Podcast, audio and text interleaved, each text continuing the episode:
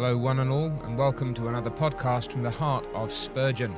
Spurgeon is Charles Haddon Spurgeon, an English particular Baptist preacher who, still well known across the world as a preacher and teacher of Jesus Christ, is a good example to us of what it means to be a minister of the new covenant. My name is Jeremy Walker, and it's my privilege to step with you through the sermons of Charles Haddon Spurgeon that were published, first of all, in the new Park Street pulpit and then in the Metropolitan Tabernacle pulpit. Each week, we read through a sermon a day, and uh, God willing, we're able to keep up with that pace. But if not, we have a featured sermon, one particular sermon each week, in which you can uh, concentrate so as to get a real flavour a representative flavour of the uh, sermon ministry of Charles Spurgeon. If you want to follow us on Twitter, you can find us at Reading Spurgeon. If you'd like a weekly update, you can get that at www.mediagratiae.org slash podcasts and uh, follow the link to the Heart of Spurgeon. And there's a weekly newsletter with the uh, a PDF of the featured sermon and some extra information about where to find some of these things. Media Gratiae are the very kind uh, sponsors and distributors of this podcast.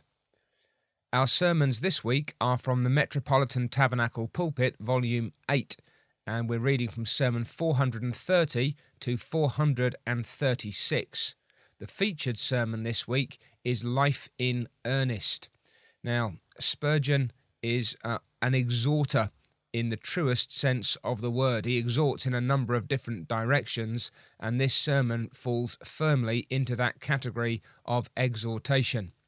There's a, a delightful little collection of sermons that was published by uh, Spurgeon's publishers, Passmore and Alabaster, uh, called Trumpet Calls to Christian Energy. I think that it's an outstanding little volume, uh, a series of exhortations, encouragements, stirrings up to Christian service. This sermon doesn't appear in that collection, but it could very easily have done so. Spurgeon begins this sermon by making a point that may be familiar to you if you know the excellent treatment of holiness by the uh, first Lord Bishop of Liverpool, J.C. Ryle. In it, he has a little chapter on zeal where he says that uh, a zealous man is a man of one thing. And that's really where Spurgeon begins a general rule of the moral universe that those men prosper who do their work with all their hearts, while those are almost certain to fail who go to their labour leaving half their hearts behind them. So he says, It is universally confessed that if a man would prosper, he must be diligent in business. For at this day, beyond every preceding age is it true, in the sweat of thy brow shalt thou eat bread. Now, says Spurgeon, if that's true in business, although I don't want you to think of religion merely as a business, I do want you to put as much force and power and energy and heartiness and earnestness into religion as ever you do into business, and I might add that it deserves far more. He identifies the fact that false religions tend to spread by zeal and earnestness. But is not the true religion of our Lord and Saviour Jesus Christ worthy, under the Spirit's influence, of all our effort? I think it's it's a, an ongoing frustration in the uh, the sphere in which I'm serving and some of my fellow ministers that people seem both willing and able to devote so much time and energy and money to almost anything but true religion or at very least, true religion, true Christianity, the Church of Jesus Christ, and the service of the Lord don't seem to have a priority in our hearts in the way that they should. Under God the Holy Spirit, says Spurgeon, our only hope then for the increase of the church and for the conversion of the world lies in the development of energy within us, in the bringing out of earnestness in Christian souls. And he asks, Look around you. Who are the most useful men in the Christian church today? The men who do what they undertake for God with all their hearts. Where is the preacher whom God blesses to the conversion of hundreds in a year? Is he a sleepy, prosaic soul? Does he confine himself within narrow limits? Does he speak sleepy words to a slumbering congregation? We know it is not so, but where God is pleased to give the congregation, it is, whatever it may not be, a proof that there has been earnestness in the preacher. What about the most successful Sabbath school teachers? The most learned? No, every superintendent will tell you it is not so. The most talented? The most wealthy? No, they are the most zealous, the men whose hearts are on fire.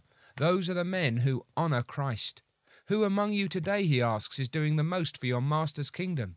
I will tell you. Lend me a spiritual thermometer by which I may try the heat of your heart, and I will tell you the amount of your success. If your hearts be cold towards God, I am sure ye are doing nothing, though ye may pretend to do it. But if ye can say, Lord, our soul is all on flame with an agony of desire to do good to the souls of men, then you are doing good, and God is blessing you as he did Hezekiah, who did it with all his heart and prospered. Now, notice what's important here. Spurgeon is not talking about mere natural energy, but about spiritual devotion about serving God with all our hearts. And while there may be then some uh, natural distinctions in terms of uh, energy and intellect and talent and whatever else there may be, though there are varieties of grace and gift bestowed from heaven, his point is that it is the heart taken up with God and his glory that will do things and do great things for the Lord God. And so he says we want to notice the effects of wholeheartedness upon the Christian. Then he's going to endeavour to stir us up with many arguments to be earnest in our work of faith and labour of love. And then finally, he's going to address those to whom religion has as yet been a trifling matter. Uh, and God grant, he says then, that they may be ready to seek the Lord with all their hearts, for then he will surely be found of them. So here's the, the way he's going to handle this the effects of wholeheartedness on the Christian, first of all, then some stirring arguments to be earnest, and then he's going to turn to the necessary earnestness of those for whom religion has as yet been a trifling matter. First, then, let us notice the sphere which Christian earnestness occupies in the divine life. And again, he says, I'm speaking to those who are really and savingly converted to God, for if that's not the case, zeal for God is but a pretense. One of the first things, then, that thorough earnestness will do for a Christian man is to make him think very earnestly for his Lord and Master. Why, beloved, if we are really in earnest for God, we shall begin to think of Christ's work in the world as soon as ever we wake, and when we rest at night, it will be still with the Lord before us and with his glory written in our hearts. So here's our first test for our own souls. To what degree or extent, with what regularity and persistence, do we consider the work of the kingdom of God and the cause of Jesus Christ? Can we go day after day without any regard or thought concerning these things? And then, when you've considered the cause of Christ, the next thing a godly man, an earnest man, will do is to plan and to purpose for it. We will actually then begin to scheme something out for the glory of God. Give a man earnestness, says Spurgeon, and every time he makes a purpose, it is a purpose. Every stroke of the great motive power within his soul tells and sets a wheel in motion. He cannot let the blood circulate through him without its carrying life in every drop. But some men have dead blood in their veins. It is going round, going to the heart and issuing from it, but there is no life in a drop of it. They can talk, there's an occasional resolve, but nothing ever comes to a definite purpose. Oh, there's a, a, an airy scheme. There's talking about possibilities, but they never actually get on with the job, and this is rife among God's people. Says Spurgeon, only earnest men get so far as to select their purpose and adhere to it. Dear friends, choose your gun, but mind you stand to it till every round of ammunition is exhausted. He talks about people in a, a, sort of a spiritual or religious spasm, an apoplectic fit of pious enthusiasm, who make a huge resolve but come to their cooler senses long before it is carried out. But, says Spurgeon, when a man's heart is right with God, what he has resolved to do, he will do. Again, perhaps we need to pause and ask how many dreams and schemes do I have? I, have frankly become uh, a touch weary with people who, who say something like this Oh, you, you just give me the opportunities and, and you watch me go. You wait until the circumstances are right and, and you'll see what I can accomplish. You just hang on a little bit and when things fall into place, when, when this has taken place, when that's occurred, when I've got this sorted out, when I've accomplished that, then you'll see me really do something for the Lord Jesus Christ. And I am confident that that's almost never going to actually happen because a man or a woman who is not doing what he can now with what he's got isn't going to do it because chances are those perfect circumstances will never really occur. The zealous man, having resolved, does what he can where he is. I know this, says the preacher, that when a man gets thoroughly alive for God, he cannot put up with those lazy sluggards who will neither work themselves nor permit others to labour. Again, this is the grief of the earnest man. And where there are earnest men and women in churches, their great grief so often is those who seem to be dragging their feet and hanging their hands. Methinks, says pre- the preacher here, a Christian is never worth much till, having been brought up to the point of resolve, he will achieve the heaven born purpose, come what may, and is ready everything earthly and worldly to crash and smash, but what he will accomplish is life work in the name of the eternal God who called him to it. Then there will be perseverance. So, first of all, there's thinking, then there's the planning, and the purposing, the, the working out, and then there's perseverance in the pursuit of these things. The sure effect of this wholeheartedness for God is that a man will not stop just because the life that he's chosen or the path he's pursuing is difficult. Then he says, This heart being thus on fire will show its zeal in an entire dependence upon God and in intensely fervent prayer for God's help and for God's blessing. Surely a man cannot know himself, who, when he has a high and noble purpose, attempts it apart from God, for he is well persuaded that if it be God's work, it must be done in God's strength, and as he must have that strength, he goes before God as if he meant to have it and could take no denial. So he'll be a praying man. There's a practical purpose about our prayers, an intense earnestness to win the blessing from the angel, as much as there is on the part of any wrestler to hurl his foe upon his back. We shall never get true and lasting revival in the church till we have men who, in their supplications, do the work with all their hearts and thus prosper. So, says Spurgeon, let me try and draw this together. It enters into every part of the spiritual man to be earnest about the things of God. Earnestness quickens his pulse, increases the circulation of his blood, makes the man in all respects in a healthy state. Holy stimulants make the soul stronger. And if you ask me what fire has to do with the Christian sacrifice, I would answer it has everything to do with it. And so, here's Spurgeon. This is very typical of him.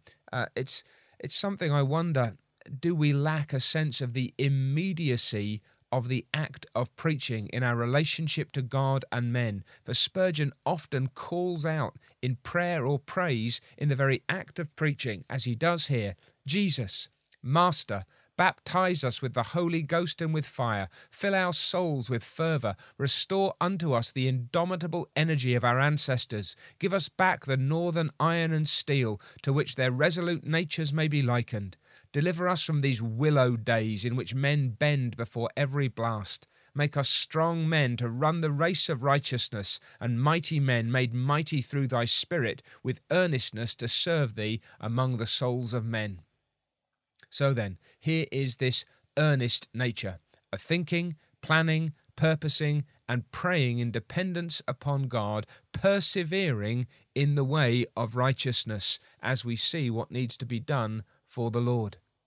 Now, says Spurgeon, I want to stir you up, secondly, by certain arguments which may provoke you to this earnestness. In other words, why should you have this spirit and how can it be sustained? Either our religion is the grossest imposture that was ever palmed upon mankind, or else it is one which deserves the whole life and force and strength of every man who has been blessed by it. It's either a sham or it calls forth everything that we are and have. Oh, I could not, I hope, he said. I speak before God. Hold the religion of Christ and yet be sleepy about it. How can you believe what you believe and be casual and careless? It seems to me, says the preacher, to be an insane attack upon everything like wisdom to put the worst things first and the best things last, to put the world on our heads and heaven under our feet, to make Christ second best, and to make mammon chief and lord in our affections. How is it that we can give ourselves to the world and we can neglect the things of God? And so he says, I want your hearts warmed this morning, and I want you to understand what solemn things we have to deal with. We have to deal with the souls of men, immortal, infinitely precious. We have to deal under God with the eternal interests of heaven and hell. We have dealings with the sinner's sin, longing to see it washed away with the precious blood of Christ. We have dealings with man's natural death in sin, and long that men may be regenerated by the Holy Spirit. Spurgeon's dwelling upon these things. This earnestness has to be the fruit of meditation. We have to stop and consider what it is in which we are involved.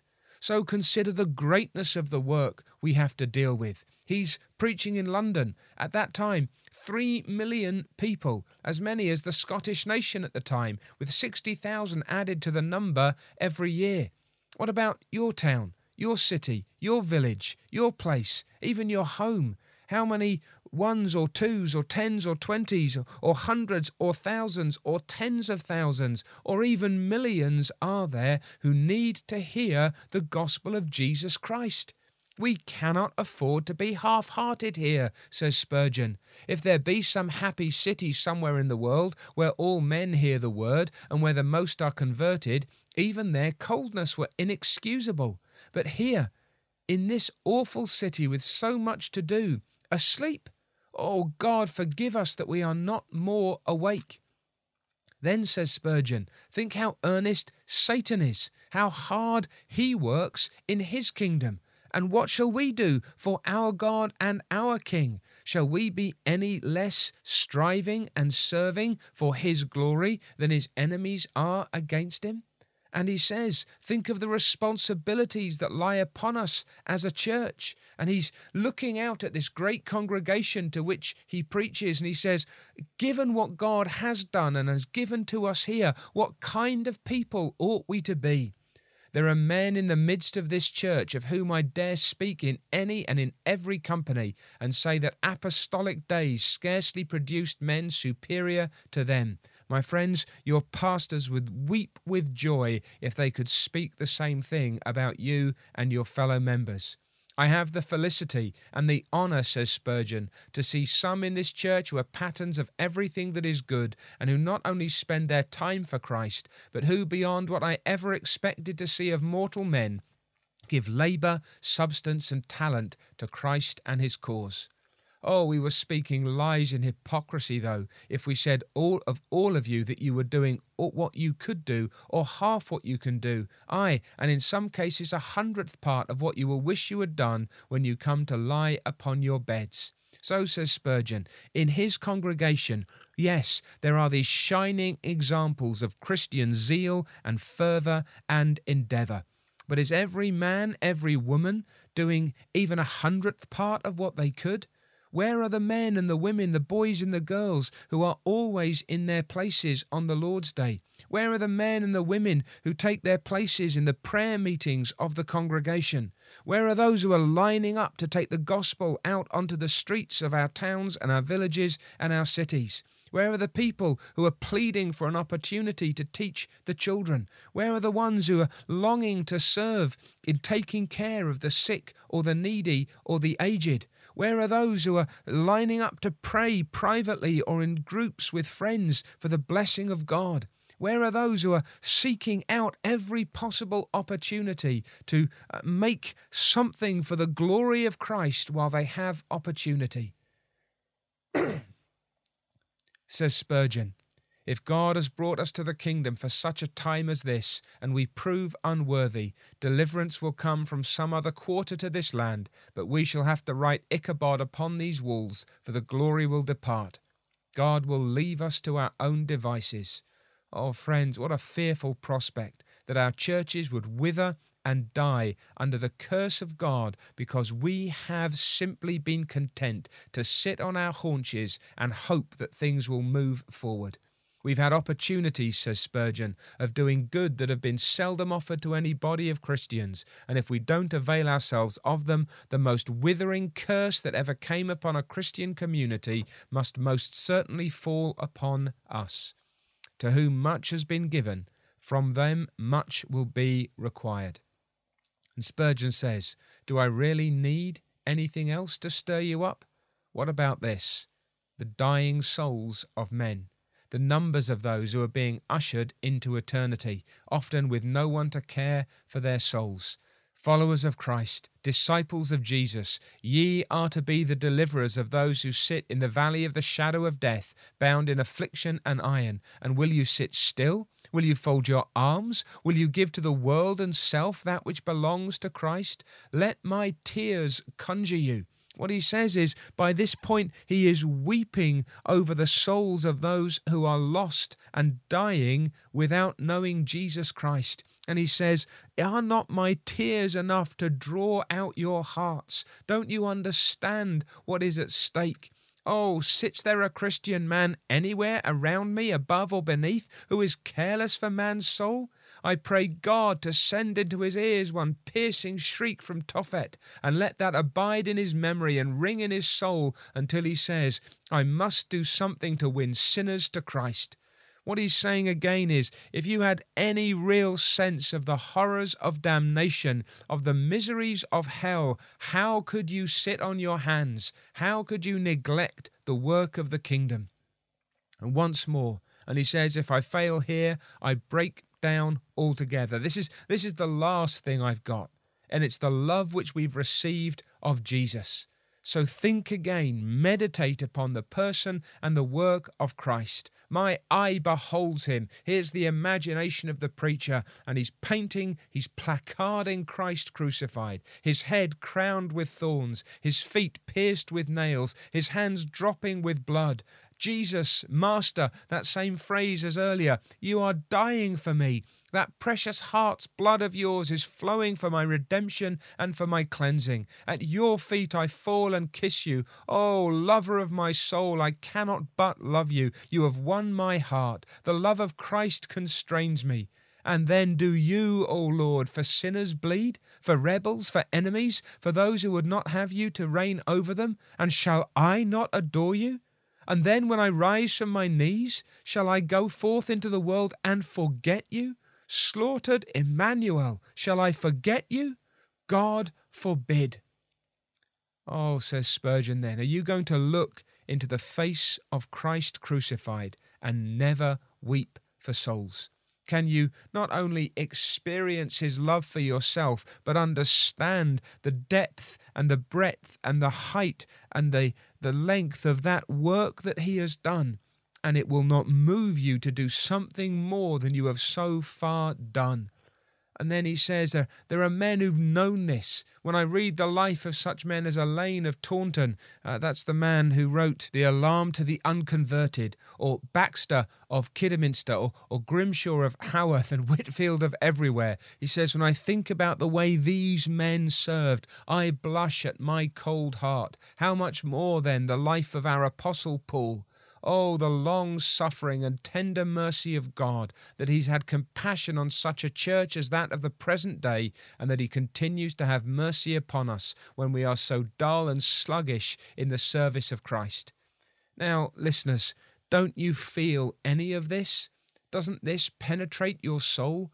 Don't you, you feel your heart condemned and mourning? Aren't we going to repent of our own dullness and sluggishness, our lethargy and our listlessness? He says, Be like the Spartans, never needing to be flogged to action, but full of an irrepressible life which longs for conflict against everything that is contrary to God. In the light of eternity, everything but serving God will seem mere child's play, theatricals, mere masquerading. They're but the mummeries of a carnival, the jests of a comedy, the laughter of a pantomime.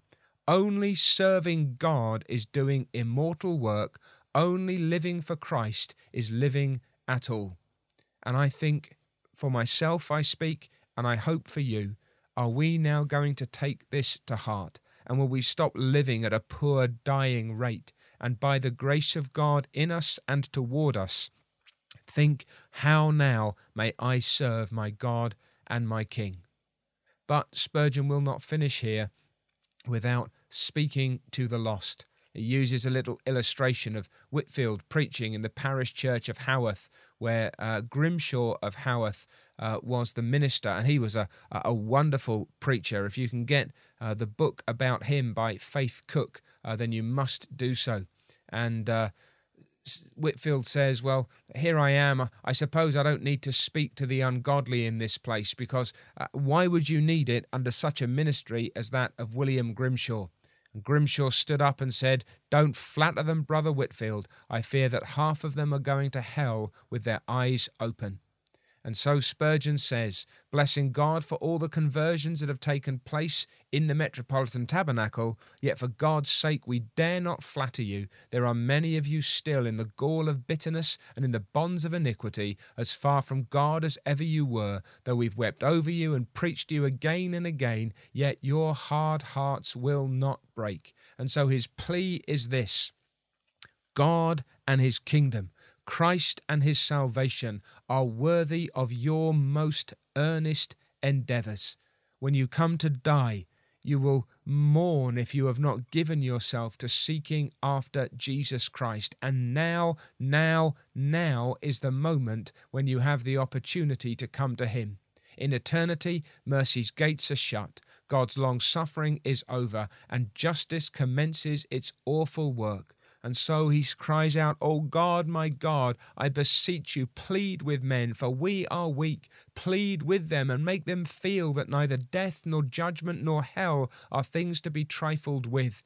And what you've got now is the overflow of Spurgeon's own earnestness. Everything he's been talking about is not a theory, he's putting it into practice. He cries out to God on behalf of the lost, and now he cries out to the lost, O sinner, was Christ in earnest, and are you foolish? Was Christ in earnest, I say, and do you despise, do you forget, do you neglect this great salvation? I can say at this moment, I do feel a longing for the conversion of my hearers, such as I cannot describe. My friends, if we want under God the secret to Spurgeon's blessing in his ministry, there it is. I feel a longing for the conversion of souls such as I cannot describe. I would count it a high privilege if I might sleep in death this morning, if that death could redeem your souls from hell. Here is apostolic fervour and earnestness. And why then should we as ministers be earnest and you be dull? God forgive you this sin and forbid you to trifle longer.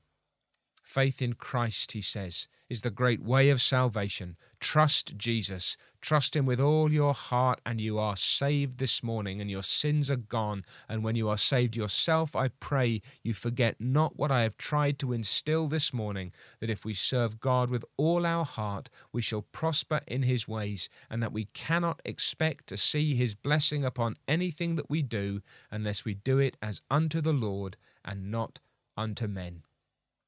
Well, may God grant that we may at least begin to begin to learn those things from this man who's who's not just trying to make other people do something, but is himself caught up in the work of the kingdom. I trust that we'll take these things to heart. It's not carnal to call men to serve in the cause of Jesus Christ. It's not ridiculous to make us feel a sense of our duty to honour God with all that we are and all that we have. Spurgeon then is not only calling us to this, he is demonstrating this as he goes. And I think, I know for my own life, and I think for the congregation which I serve, and I imagine for anyone here who is listening, if God gave us such zeal, such earnestness, such commitment, such wholeheartedness in His service, then it would transform our thinking, our feeling, our planning, our pursuing and persevering, our praying, and that God in His mercy may yet give us the blessing which our souls crave. Well, God willing, next week, I hope you'll Uh, join us again if the Lord spares us. We'll be in Sermon 442 for our featured sermon God's Will and Man's Will. I hope you'll find us again, and I trust that this and future podcasts will continue to be a blessing to your soul. May God have mercy upon us and stir us up then to serve Him while it is day. You have been listening to From the Heart of Spurgeon with me, Jeremy Walker. If you like the podcast, please subscribe or write a review on your favourite podcast app. If you want to hear more like this, visit mediagratiae.org to find my Word in Season devotions, John Snyder's Behold Your God podcast, or Andy Christofides, A Ransom for Many.